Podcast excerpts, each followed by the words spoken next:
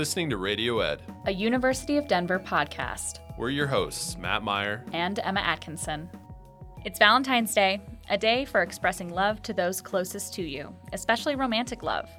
Now, what happens when you love someone? Like love, love. Generally, but not always, you meet, attraction leads to interest, and interest leads to sex and commitment.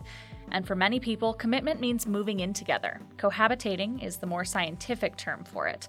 That's what it means for me and my boyfriend. We've lived together for almost three years. So, when I recently saw some research that suggests couples who live together before marriage are more likely to get divorced, my heart sank. Have my boyfriend and I doomed our marriage before it's even begun? If you just look at the numbers, research seems to suggest that, yeah, it may not be such a great idea to move in together before saying I do. But don't fret quite yet. An expert on marriage and relationships from the University of Denver says the numbers don't tell the whole story. Uh, my name is Scott Stanley, and I'm a research professor at the University of Denver. And I specialize in uh, romantic relationships, marriage, family, and uh, what we can learn about how to help people succeed in their aspirations. Stanley doesn't just study love and relationships, he uses his findings to actually work with real life couples to improve their relationships. I like thinking about how it works. How do you study how it works? and then what can you learn that's actually useful that you could teach somebody else that might inform their dating strategy or how their family life might go we're really interested in getting findings getting knowledge and translating it into what could be useful for somebody else Anyway, back to the whole living together before marriage thing. Let's imagine a couple. They meet somewhere, it could be on Tinder or Hinge or even at a bar like in the olden days, and things are getting a little serious. And they're hanging out with each other and they like each other or they seem to like each other and there, there's certainly attraction there's sexual attraction there's some there's something going on now let's imagine that the couple has reached a turning point. point and maybe it's six months in and somebody's lease is up and there's sort of a process of like uh, well half my stuff's already here or maybe one of them has to move across the country for a job or someone's rent is being hiked an outrageous amount relatable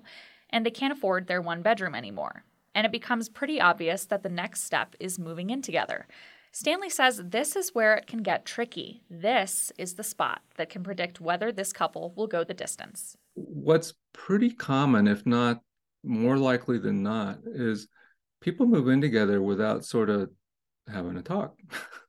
I mean, there's enough of a talk like, hey, my lease is up. Uh, that's why my stuff's showing up here. But it's not like, well, what does this mean? What are we doing? Do we have a future? Uh, I'm thinking marriage. Are you thinking marriage? You know, like people don't do that because, again, ambiguity and it's scary and you might get rejected. So it's like a finesse point. So we're living together now. Well, we're living together and we haven't figured out where we're headed together. That's a problem for a lot of people. And once you're living together, you're a little stuck. And sometimes people can stay in relationships they really shouldn't be in, relationships they're not happy in, just because it's too much trouble to break up and move out. And that can lead to marriages that just don't work. This point, this comes out of like you know a couple decades of research. Um, it it's pretty obvious and the data supports this that maybe if you are going to move in together you know it's fine to wait until marriage if, if this is a marriage thing you know couples that wait till marriage actually look pretty darn good on average. Uh, but who also looks pretty good is couples who only do that after they're already engaged. So what's that mean? And we predicted this a long time ago and we just find it in study after study after study you've already clarified what you're both thinking about the future before you made it harder to move on. That's like pretty obvious. It's not hard to actually even describe that to somebody. Maybe you shouldn't move in together before you know you're both thinking the same thing about what you want because you are making it harder to break up. Uh, and you might discover this person's just really not even thinking the same way you are about where this is going. So that's like a great example of the of all of what we do because there's theory there's like sort of an obvious sort of probably true point which we've shown in study after study and it immediately leads to like an actionable thing you can try to teach people to help them have better odds in succeeding in their romantic relationships.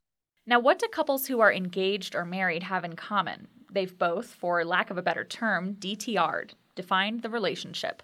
They've committed to each other and their future together in a very real, almost tangible way. It's all about sliding versus deciding, as Stanley calls it.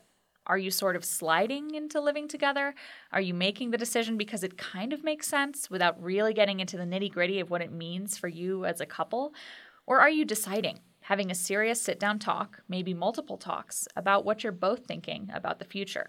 Something that comes to mind when I think about this is it's it's actually less about being engaged or being married and more about the intentionality and decision making that comes with those societal constructs right? Yeah because they load a lot of valuable information. I mean you can you, know i respect that some people are just not doing those things or there's some people that i'm never going to be married. I don't believe in marriage you know whatever um and that's fine you know people can be a lot of different ways but if somebody is on that path some of the things that are available to them are powerful symbols of clarity if they use them wisely uh, in terms of timing and sequence and intention.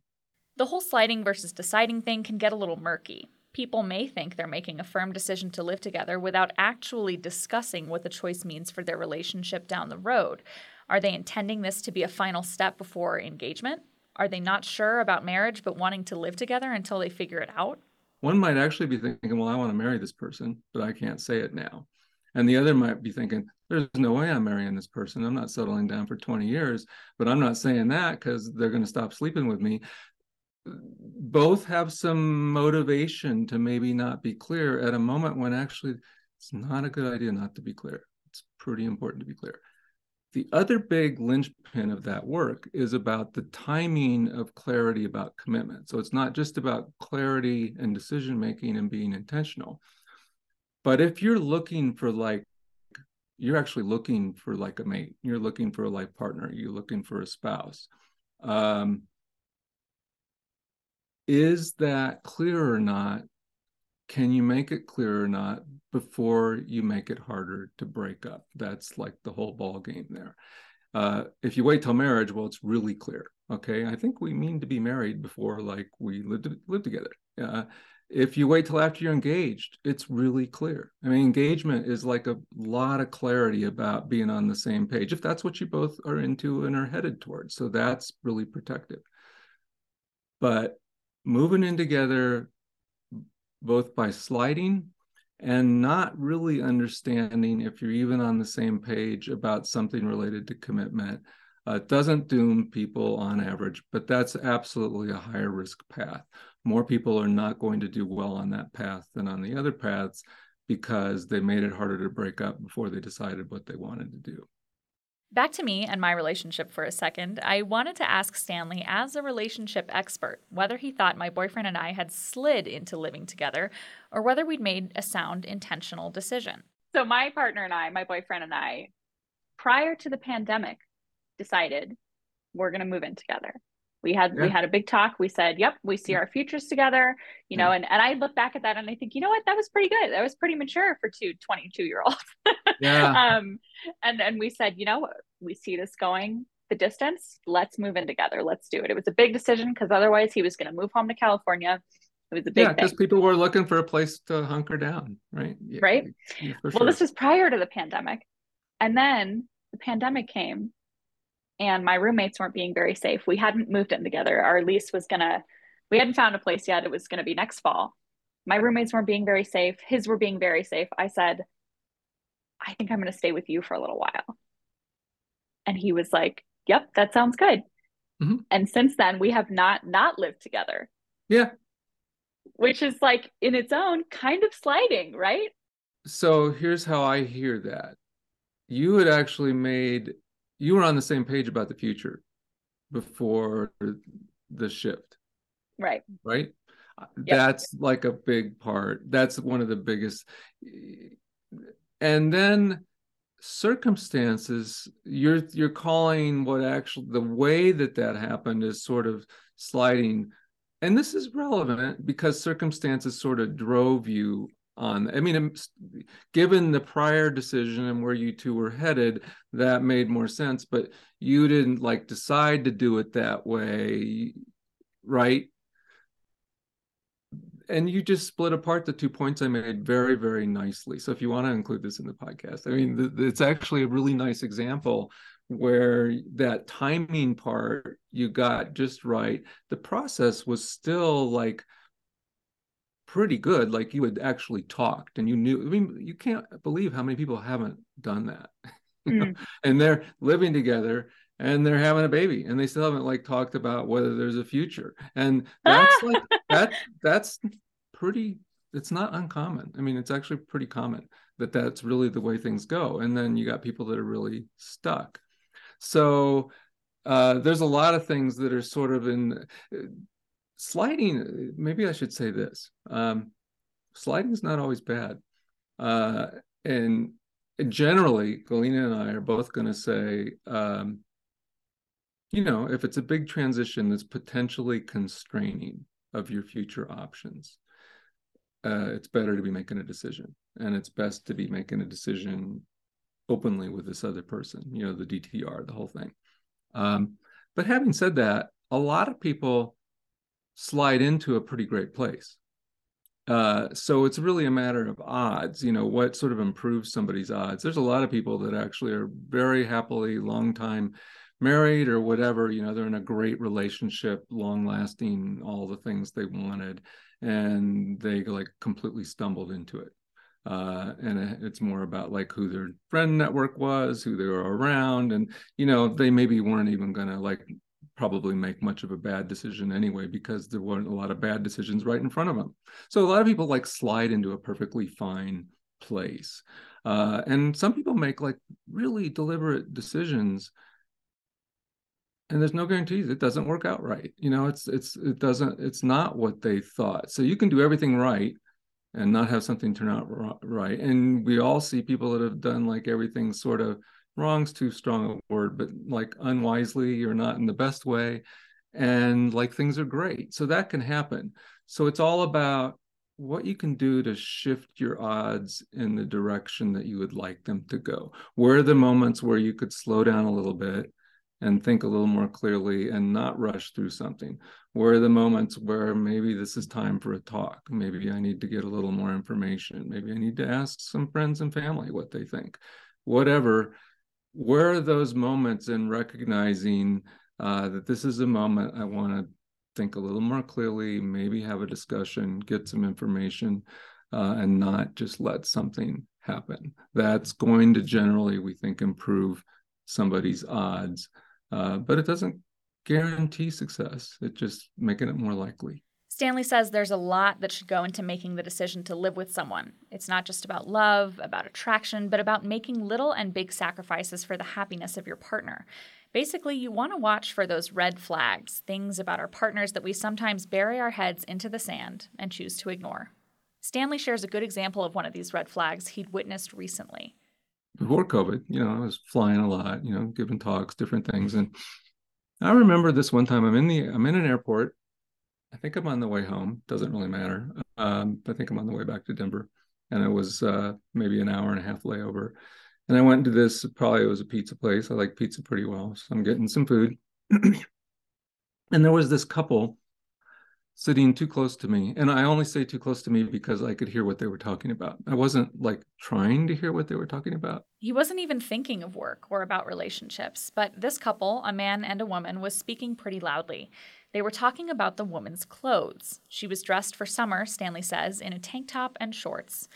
And she mentioned that she wanted to put on more clothes for her flight, right? Who likes being cold on an airplane? But the guy, Stanley says, objected. He said he didn't want her to cover up the only thing I could think of is, all right, you like how she looks with less on, and you like the way you look being near her when she looks that way, so you don't want her to cover up more. I I couldn't figure out like what else, like, but is not the like the perfect example of like he won't give up the most ridiculous little thing he wants for what's good for you. Like you should be running. You should you should know she didn't know or she may not know. Hopefully she eventually figured it out. That's like a really bad sign.